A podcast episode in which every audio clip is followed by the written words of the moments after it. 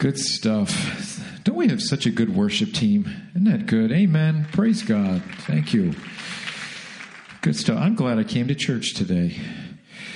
Um, we are starting a new series uh, called Counterfeit Gods, and it's just going to be a short one from our normal. Uh, 10 weeks or 12 weeks or 15 weeks or 30 weeks, whatever they are. And um, we're going to be looking at the things that can remove God from our lives. How many know that your walk with the Lord is a day by day walk with God? And, and there's things that can creep into our lives to, to, to remove God off the place that He needs to be in our life. Now, how many know that God needs to be number one in our life in, in every area of our living? And it's easy as we live through our, as we walk our daily walk with God and as, as we live our daily lives, it's easy for things to creep in and remove God. And, and one of the things that God desired amongst His people is that He would be their God, that there would be no other gods before Him. And so we're going to look at the, the, the different counterfeit gods, the different idols that can be set up in our lives that can remove God from where He desires to be in, in our hearts. So, if I were to ask you today, what is an idol? Because this is the one thing that God was very concerned, especially the Israelites, is that when they would go in the promised land, that they would begin to worship foreign gods or foreign idols. Now, idols isn't really, back then, maybe that would be pretty understandable. But for today, we're like, you know, what is an idol? When we think of an idol, you might think of some ancient statue that people bow down to. And, and when I think of that, I, uh, my mind always goes back to the Brady Bunch. Remember when they went to Hawaii and Bobby found the little tiki thing at the construction site, and then all supposedly all these bad things began to happen to them. How many remember? How many are old like me? Used to watch the Brady Bunch? Okay, um, and uh, if you're young here, kids, really good show. You got to watch it. Um, and in fact, Alice just died not too long ago uh, in that picture. Um, and and so what happened was they had this, and it was like bad. They supposedly had that bad luck, and then they, they had to take it back to the ancient, you know, burial ground and so on and so forth. So, so maybe we think of an idol that way, or, or maybe you think of an idol this way. Your mind goes back to the golden calf that Israel made for themselves when they were at Mount Sinai, when Moses was up on Mount Sinai hearing from God, and they began to build this golden calf that they began to worship and then they were led into all kind of immorality. Now let me give you the definition of what an idol is. Okay, yeah, it can be that. Yeah, it can be the little tiki thing that Bobby made into a necklace, but let me give you the definition of what an idol is. Here's the definition. It's anyone or anything that we give more power or more attention to than God.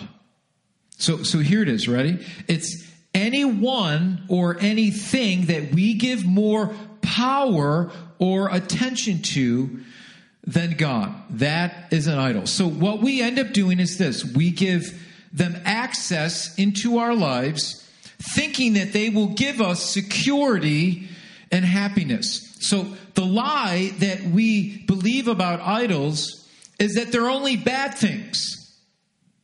Now, that's not necessarily true. Okay, we, th- we Brady Bunch, they think that the idol produced bad things or the golden calf produced bad things because they disobeyed God, but they're not necessarily bad things. I like what Tim Keller says here, pastor in New York City. He says, We think that idols are bad things, but that is almost never the case. The greater the good, the more likely we are to expect that it can satisfy our deepest needs or hopes.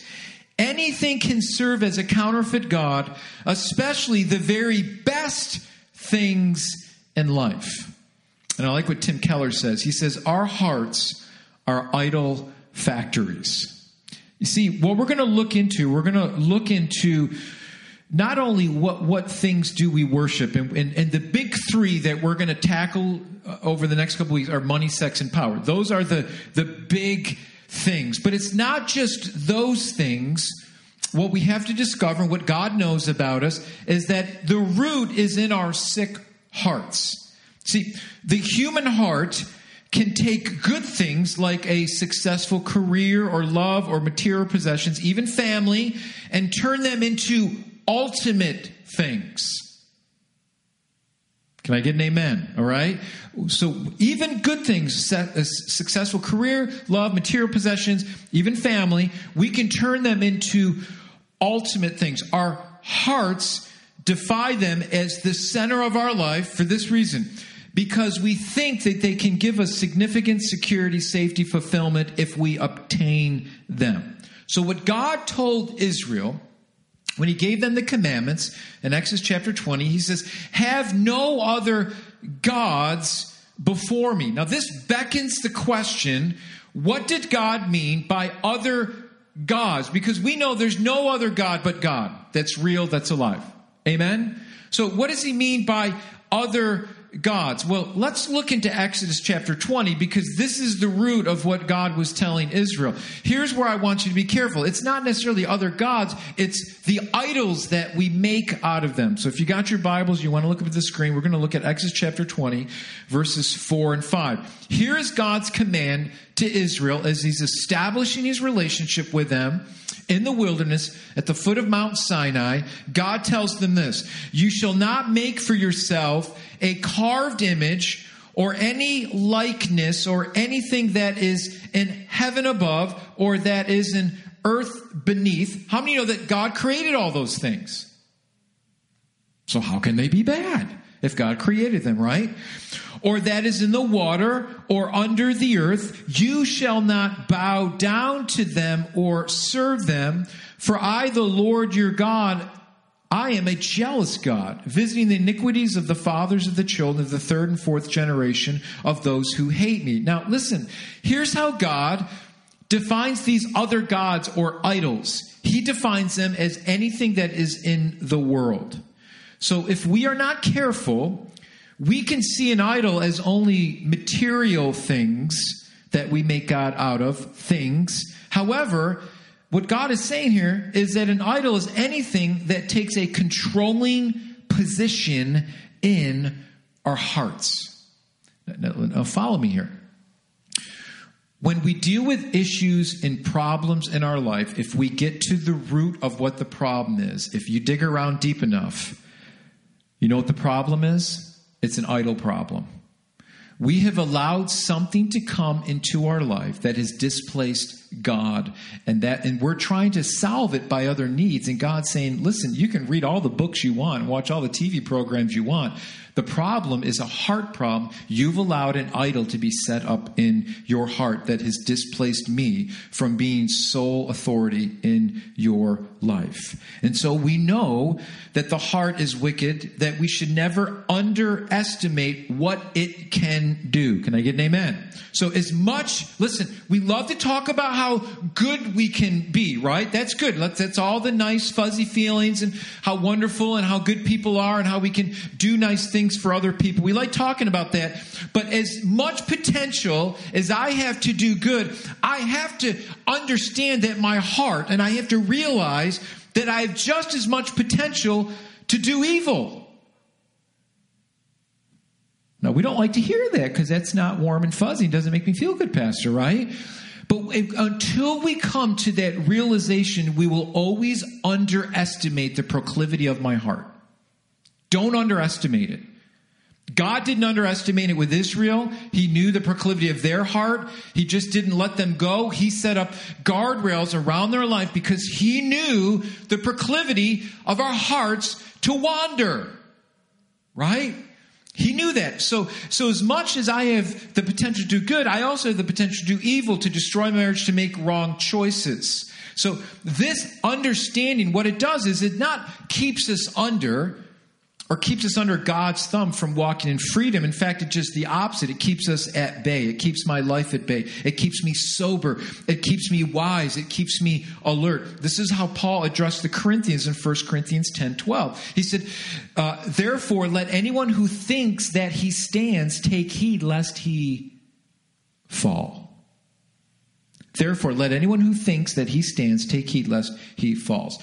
That is why I want to deal with this topic over the next couple of weeks on counterfeit gods. And the first one I want to deal with, because I believe this is at the root of all our problems, of all human problems. This was at the root of why Satan fell from heaven, and it's the problem of power or pride. And, and, this is an idol that can so easily creep into our lives if we don't keep it at bay. And so, uh, let me explain it this way if some of you remember this. How many of you, when you were kids, you played King of the Hill? You, would find this little hill, and then you would. I, I remember um, we. I remember at Seneca Elementary School in Irondequoit, we had the old styled outdoor equipment. How many remember that? Those were just accidents waiting to happen. Remember the slides that were like eight stories high, no guardrails, and you just slide down that thing like 80 miles an hour? Especially it was fun when you had shorts on. Remember? okay. Nobody's old like me. Remember those days? And you get burned all the way down if the sun was out. How remember the jungle gyms? We had a jungle gym that I think was eight stories high at Seneca Playground, and they've since got rid of all those because of all the lawsuits, particularly because of me. And here's the reason why. You'd climb those things, and we would be like, who could get to the top of the jungle gym first, and then stand on top of it, and then we'd yell out, King of the hill, right? Okay, and then you know anybody else try to get? I don't care who it was. If it was a girl, that's too bad. I mean, we're just throwing people off, see who could get to the top of this jungle gym. Now, here it, here you you get to the top of the hill of the jungle gym, and you defend it from anyone else that's getting to the top. Now, it felt pretty good when you're at the top because you could yell out "King of the hill" until someone takes you out. And here's the problem with that whole game because it it, it plays into our whole life sometimes the higher the climb, the greater the what? The fall. The higher the climb, the greater the fall. See, why is that? It's because now there is so much more to lose. And that's the problem with pride or power. Uh, Bernie Madoff, if you remember, got 150 years in prison for his $65 billion Ponzi scheme. And here's what he admitted he admitted that he could not admit to his failure. He could not accept the loss of power. So even though he knew eventually this thing was going to blow up, he continued to live the lie because he did not want to admit his failure. The higher the climb, the greater the fall. You see, pride is at the root of power. And it runs deep and it can surface in many different ways. And we can easily become this product of our environment. Pride wells up, and how well I do or how well I perform, the more accolades, the more pressure. And that is why performance enhancing drugs are such a big problem in sports. In order to get ahead, to get the contract, to be ahead of the next person, you have to have the edge. Whether it was Lance Armstrong, Sammy Sosa, Mark McGwire, so many others admitted to doping because of the pressure to do well and to have the edge on someone else. What does that come from? That comes from pride and power. So so power and pride go hand in hand, and it comes in so many forms. And, and it can come in the form, maybe you think, well, okay, that's not my world. Okay, I'm not having a problem with performance drugs, Pastor. Okay, that's not my problem. Okay, I'm just glad I get out of bed in the morning. That's good enough for me. Okay, that's not my problem. But see, what happens is it can come in many other different forms. Maybe, maybe the power comes in this form for you. Maybe it's wanting to be in control, or maybe it's fits of rage, or maybe it's not willing to submit to anyone. It always has to be my way. Uh, it, it, can it, it can be as simple as not being able to say you're sorry. So how do we overcome this?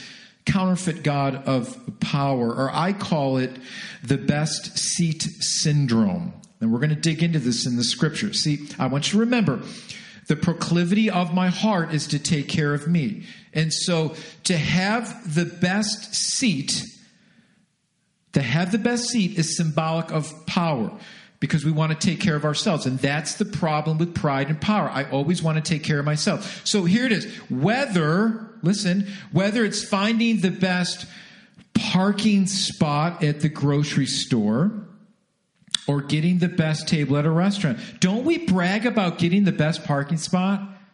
Am I the only one that does that? You- You'll be pulling in because when you pull in, you always pull into the back of the parking lot and you're thinking, okay, do I take the risk and go all the way down to the front, not to find anything, only to swing back around? Or should I just park in the back and take that long walk, especially when it's January, right? And you're like praying the whole way, hoping that there's one open spot and you see that, you know, 105 year old grandmother pulling in and you just cut right in front of her and say, hey, it's all to grabs there. You know, too bad. There's one back there, just bad. Right? And, or, or you find that spot and you say, man, wasn't this a good spot? You know, and, and we brag about it. We're like, wow, this was a wonderful, wonderful. Well, why is that? Or it's like our, our fam, we love going to Syracuse basketball games. I try to go to one or two a year, and uh, we always the dome is huge. And if if you if if you know anything about the dome, we always end up in the 312 section. Can I get an amen for the 312 section? That's way up, as high as you can look, up by the carrier uh, air conditioners. Okay, we were actually behind them one year and we had a duck like this. So we're way up and we it, who they look like ants down there right? And you're looking down at the seats on the court and you're drooling because boy wouldn't it be nice to be right on the court and be right behind the players bench and just see their sweat and their stink and just that would be wonderful instead of way up here. And I can remember I took Lily for the first time when she was eight, and they had a tea with the game was televised, and they had the about six about four minutes into the game, five minutes game, they do a television timeout, and so everybody stopped and went up the court. Lily looked at me, she goes, "The game over now, Daddy?" No, honey, we got a lot. We got a lot longer. She thought that was so cute. She liked the game, but she thought the game was over after four minutes. I, I, whether it's an NBA game where the celebrities on the courtside seats behind the players, Jack Nicholson, Spike Lee, um, those are the best seats, right? The best seats are down the court, except when you're in church. The best seats are in the back of the church. Furthest away from the pastor and closest to the exit. All you people in the back row, I love you guys. God bless you guys in the back row. Woo woo! Give it up for the back row people. All right. They got the best seat. Okay, now, listen, here's the problem power is dangerous because it's so closely linked to position. And here's the lie that we follow I have more significance because of my position. And because of my position, it gives me more power. And what it ends up becoming is self serving. I end up using people for my own needs. So power is thinking more of yourself. It's thinking that you have done this and you have to protect it at all costs. So the question we want to answer this morning is how do, how do we protect ourselves from the God of power or position? How do we protect ourselves from that? Now, you may be thinking, well, Pastor, I'm not a, a, a leader of an organization or, you know, head of a company. I want you to realize Jesus deals with every single one of us here because he's not only talking to those people, he's talking to you and I too. It all comes back to who is in control of my life. If I'm in control, then power and position is going to be a thing that drives me.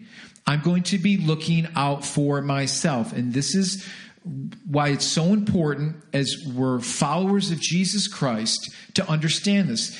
And, and, and this is what it means if we're going to truly put this power and pride at bay in our hearts and walk humbly before the Lord, we have to live gospel centered lives. And what do I mean by that? The gospel message is simply this Jesus came to give his life for sinners. Jesus came to give his life as a ransom for our sin. Jesus came to serve and not be served and give his life for you and I. For God so loved the world that he did what? He gave his only begotten Son, which we didn't deserve it, earn it, merit it. By God's grace, he gave us his Son. That while we were still sinners, Jesus died for us. That's the gospel message. Now, I want you to notice the key points in this message. Jesus laid his life down for who? For us. He did it for you and I. We, we couldn't do it ourselves. We were lost without God, heading to eternity of hell and damnation apart from God. But God, in His love and His grace for us, didn't leave us in that condition. He sent His Son. And for those who put their faith in God's Son can find redemption. And so all this is about sacrifice. It's about laying our lives down. So Jesus came to serve. He took the role of a servant. He was completely obedient to the Father. So if I'm going to live a gospel centered life as a follower of Jesus Christ, I have to realize it's not about me. Life is not about me. It's not about my comfort. It's not about me always getting the best or always getting things my way. It's not about my honor or my what? Accomplishments. So let's understand this because if we understand this correctly, we will remove or disarm the idol of power in our lives. And I believe one of the best scriptures for this is Jesus brings this out as he's at a very well to do house and eating dinner. And it's found in Luke chapter 14, verses 1 through 11. Let me read this for you because what Jesus does here in the setting of these so called religious people, Jesus heals a man and then he kind of schools these Pharisees on what's really important and how they always prop themselves up to always be seen in the best light, to always be seated in the best seated position of power. And Jesus kind of schools them a little bit to, to expose the, the reality of their hearts and hopefully expose the reality of our hearts. So let's read this Luke 14, 1 through 11. It said, One Sabbath, when he went to dine at the house of the ruler, the ruler of the Pharisees. Whoa! He was Jesus. If you think about it, you have arrived if you had dinner at the house, the ruler of the Pharisees. This was a big deal. So you think Jesus would have been honored? Do you think uh, Jesus would have been flattered? No, Jesus gets right in their grill and just irritates them. This is what I love about Jesus because he exposes their hearts and the motivation of their heart. So as they're there, you think Jesus is going to eat dinner and leave? You think that's what he's going to do? No, Jesus isn't going to do that. Jesus is going to show these men the trueness of their heart and what they're really serving. They weren't really serving God, they were serving who? Themselves and how they look. So here he is, he's at the ruler of the Pharisees, and they were doing what? They were watching him carefully. They were just want it was a trap. They wanted to embarrass Jesus. He knew that. He still went. And behold, there was a man before him who had dropsy. This, this is kind of a person that retains a lot of fluids. It was very uh, disabling for a person. Verse 3 And Jesus responded to the lawyers and the Pharisees, saying, Is it lawful to heal on the Sabbath or not? Okay, now Jesus just threw the bomb into this whole dinner. And they and they uh, they remained silent. Then he took him and he healed him and sent him away. And he said to them, Which of you having a son? Or an ox that had fallen into a well on the Sabbath day will not immediately pull him out. And they could not reply to these things because, in their own laws and their own demands to try to be religious on the outside, you couldn't do anything on the Sabbath, not even heal on the Sabbath. So Jesus just blew that away for them. So he's irritating them. Not only did he do that, heal the man, but look what happens next. He says, Now he told a parable to those who were invited. And when he noticed how they chose the place of honor, saying to them, When you are invited by someone to a wedding feast, do not sit in the place of honor, lest someone more distinguished than you be invited by him. And he who invited you both will come and say to you, Give up your place to this person. Man, that's embarrassing. And then you will begin, then you will begin with shame to take the lowest place. But when you are invited, go sit in the lowest place so that when your host comes, he may say to you, friend, move up higher. Then you will be honored in the presence of all those who sit at the table with you. Now listen closely what Jesus says to all these Pharisees. You don't think he's dropping a bomb in the room right now? Here he goes. Ready? For anyone who exalts himself will be what? Humbled. And he who humbles himself will be what? That is the key for breaking the idol of power and pride and position in our life. See, this is the who's who at the Pharisee's house. And Jesus, Jesus no, notices a couple things about the religious here. One is that the, the rules became more important than people, and Jesus wanted to expose their hearts for not really caring about people as much as they did their rules, right? Cared much more about, hey, we got to make sure we do all the rules than they do about people. Their rules became so cumbersome that they used their rules to look righteous, but that wasn't the case. They made it so difficult that even if you did anything on the Sabbath, they would tell you that you are disobeying God. And that would include healing someone because it was considered work. But I want you to notice the other thing that Jesus deals with here. Jesus deals with this very thing of addressing their pride and how much they admired their position.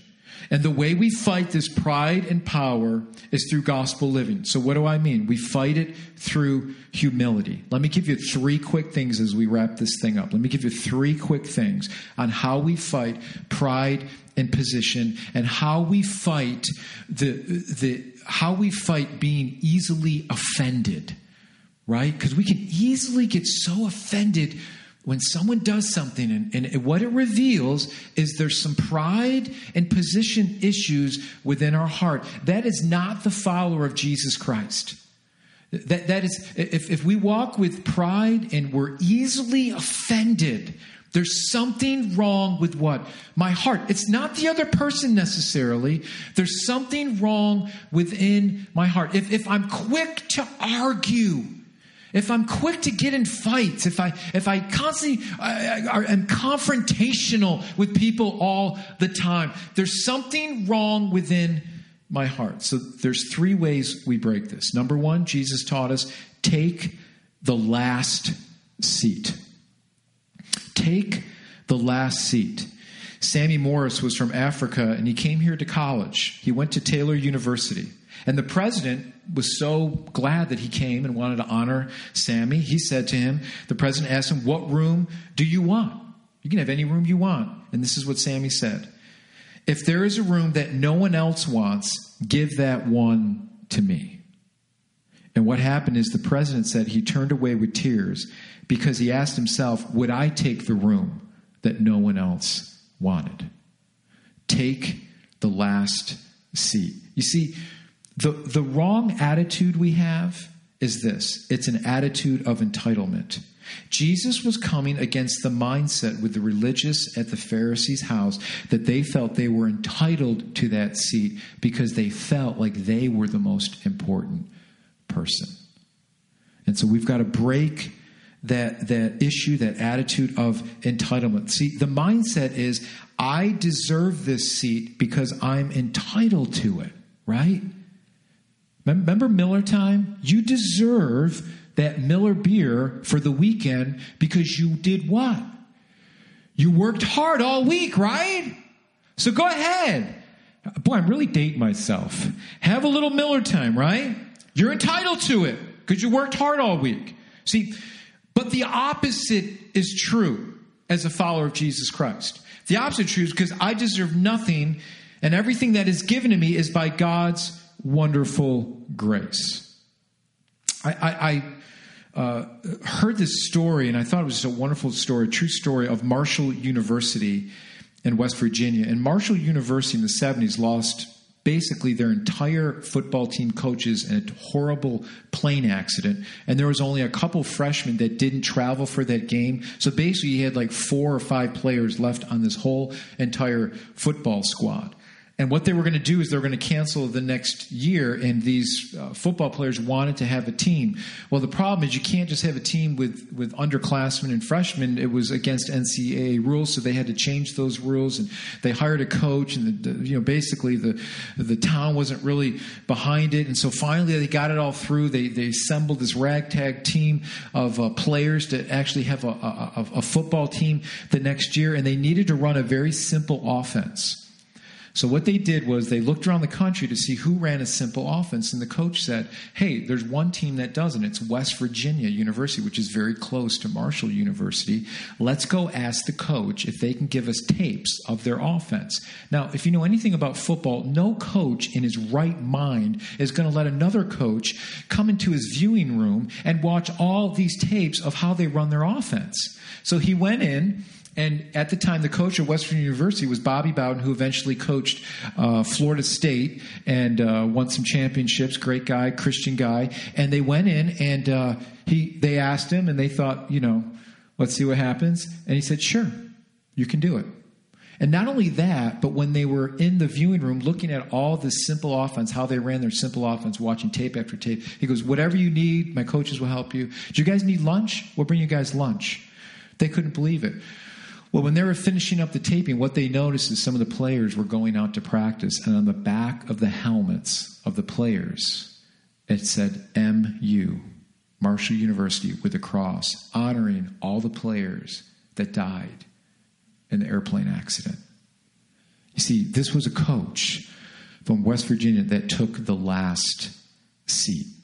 He didn't care about himself or his pride or, or whether or not they were going to be better than this team. He took the last seat. He lived out the gospel message, even in his coaching. Can I get an amen? Right? So take the last seat. What's the next thing here? Not only take the last seat, but take the least seat. Jesus said, when you come into a wedding, take the least seat of honor. Don't uh, don't take the best unless someone more honorable than you comes up and gives up your seat. I love this story about dave thomas who started wendy's. How many know dave thomas uh, died and just a great guy? I worked at wendy's through high school. Loved it. It's a good place to work. Half off on your food. Anybody brought the burgers back? Up for dibs great place to work okay? Um, loved wendy's um, uh, Dave Thomas never graduated from high school. In fact, what he got was his GED. And this is what Dave Thomas says. Dave Thomas said, way before he said, I got my GED, I got my MBA. Now you think, well, how did he do that? Well, this is what Dave Thomas calls his MBA mop bucket attitude. He said before he did anything, he would always serve. Now, he was a believer, and you could see he lived out the gospel message. You see, this is the gospel message. It has to center in our attitudes. If Christ is center in my life, it has to be displayed in the way I live my life. There is nothing beneath me. Jesus gave everything for me. If I understand, listen closely, if I understand that I've been saved by grace, right, then there is nothing, nothing that Jesus cannot ask of me. Now, catch this mindset because if I'm saved by works, right, then I can dicker with God. If, if I'm saved by works, well, I say, well, God, I did this for you, I did enough, so don't ask anything more of me. But if I'm saved by grace, I've got to have an MBA. I've got to have a mop bucket attitude. Because, because I will say to myself, if there's a toilet that's plugged in the church, those with MBAs get the plunger. Amen. Jim says amen. He knows what that's like being around the church. Sandra says amen. Gary says amen, right? Those that do the maintenance around our church. If I've got an MBA, I go get the plunger. I once heard a pastor say, say, this, and it just stuck with me because many people say to pastor, and I get this too. They say, Pastor, I want to do something around the church, but I just can't find anything to do. And the pastor's reply was this Maybe you're not looking low enough. See, that's a gospel centered attitude. Sometimes we're looking too high because we're looking for the position where I get the most accolades, not the MBA, not the thing that God wants me to do, maybe. So check your heart here. I want to show you this vid- this video, and uh, I when I saw this, I loved it. And what this video is, let me just let me let me tee it up for you here. This was a championship basketball game and the the team was the winning team was ahead by like 20 25 points there was a, a, a, a, manager on the team, a boy that had special needs, and the coach put him in on the end of the game, and they wanted him to score. Now, this team is ahead by 20, 25 points. I want you to notice what the other team did. Not so much the winning team, but the team that was getting shellacked by 20, 25 points. Go ahead and show the video.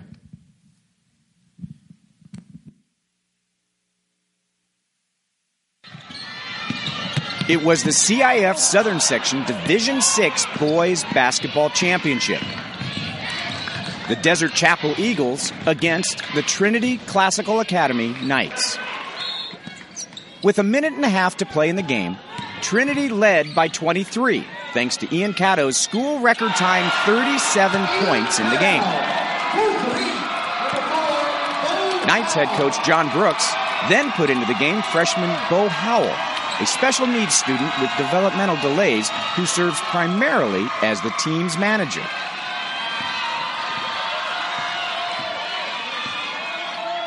Bo put up a shot, but missed. Trinity's Trey Christopher got the rebound and passed it back to Bo for another shot. Eagles head coach Alfonso Alvarez saw what the Knights were hoping to do and called a timeout. In the huddle, he told his players to let Bo score.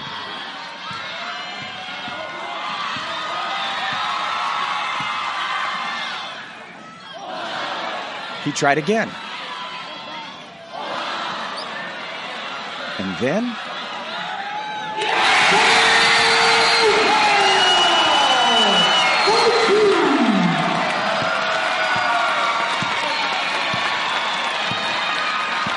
And we were honored. Uh, we just we felt that in our hearts. That's all we all about. So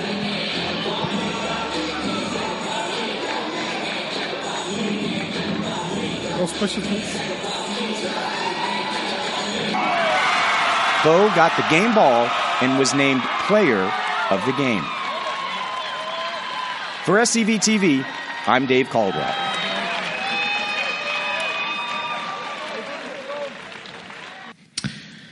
I love that story for this reason. The coach on the other team called the timeout and said, let him score.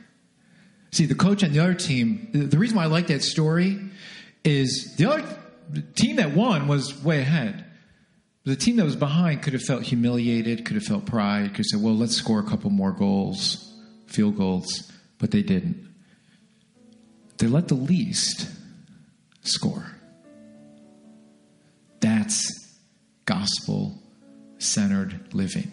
That's exactly what Jesus tells us to do. And so here's the last thing. Not, not only do we, do, we, do we take the last seat, the least seat, but ultimately Jesus says, I want you to take my seat. I want you to look at me as your example. And I think one of the best verses, write this down, write this on your hand, write this on your spouse's forehead, write this in your Bible, whatever it takes, write this verse down and memorize it because I believe this is the thing that will disarm pride and power and position our life when we look at exactly what Jesus Christ did for you and I. Philippians 2 1 through 8 says, if, this is what Paul says. If there's any encouragement in Christ, any comfort of love, any participation in the Spirit, any affection, sympathy, complete my joy by being the same mind, having the same love, being full accord in one mind. And here's what I love what he says here. Ready? Philippians 2, verse 3 do nothing from selfish ambition or conceit, but in humility count others as more significant than yourself. Let each of you not only look to his own interest, but the interest of others.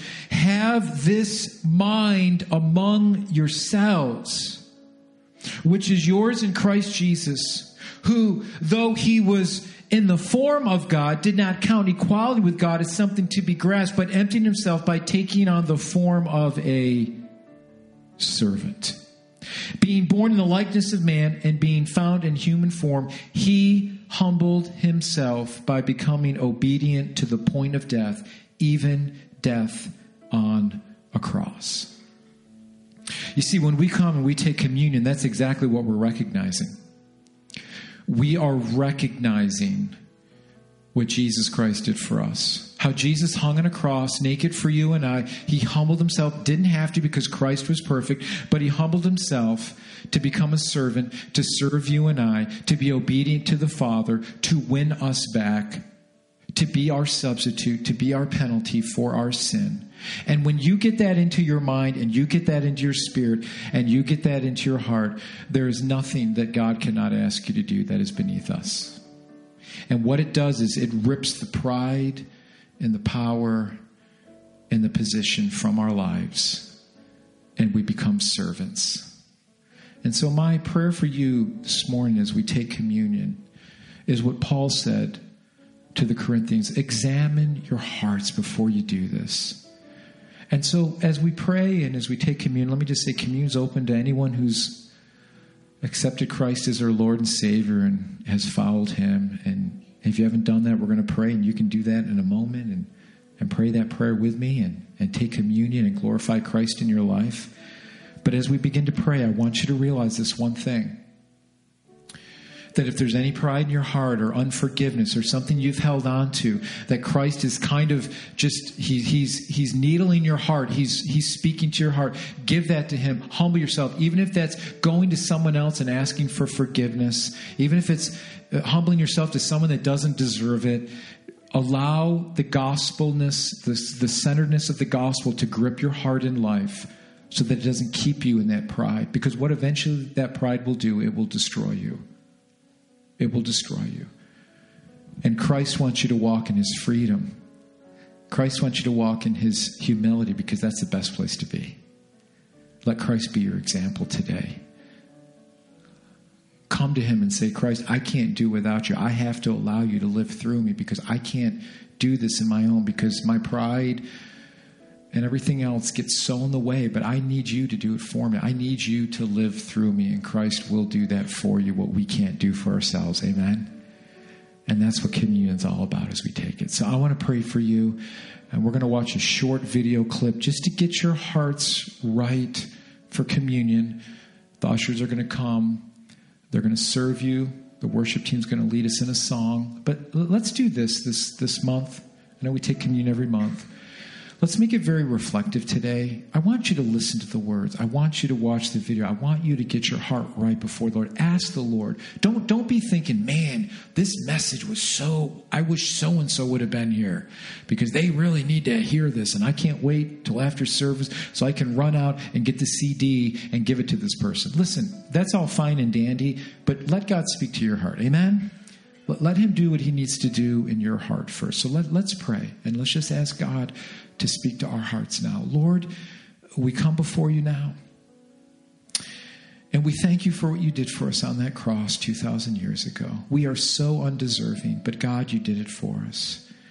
And Lord, I pray that you would take away any pride or any position that we've placed ourselves in, that you would humble us today, that you would live through us. We thank you for your patience and not giving up on us.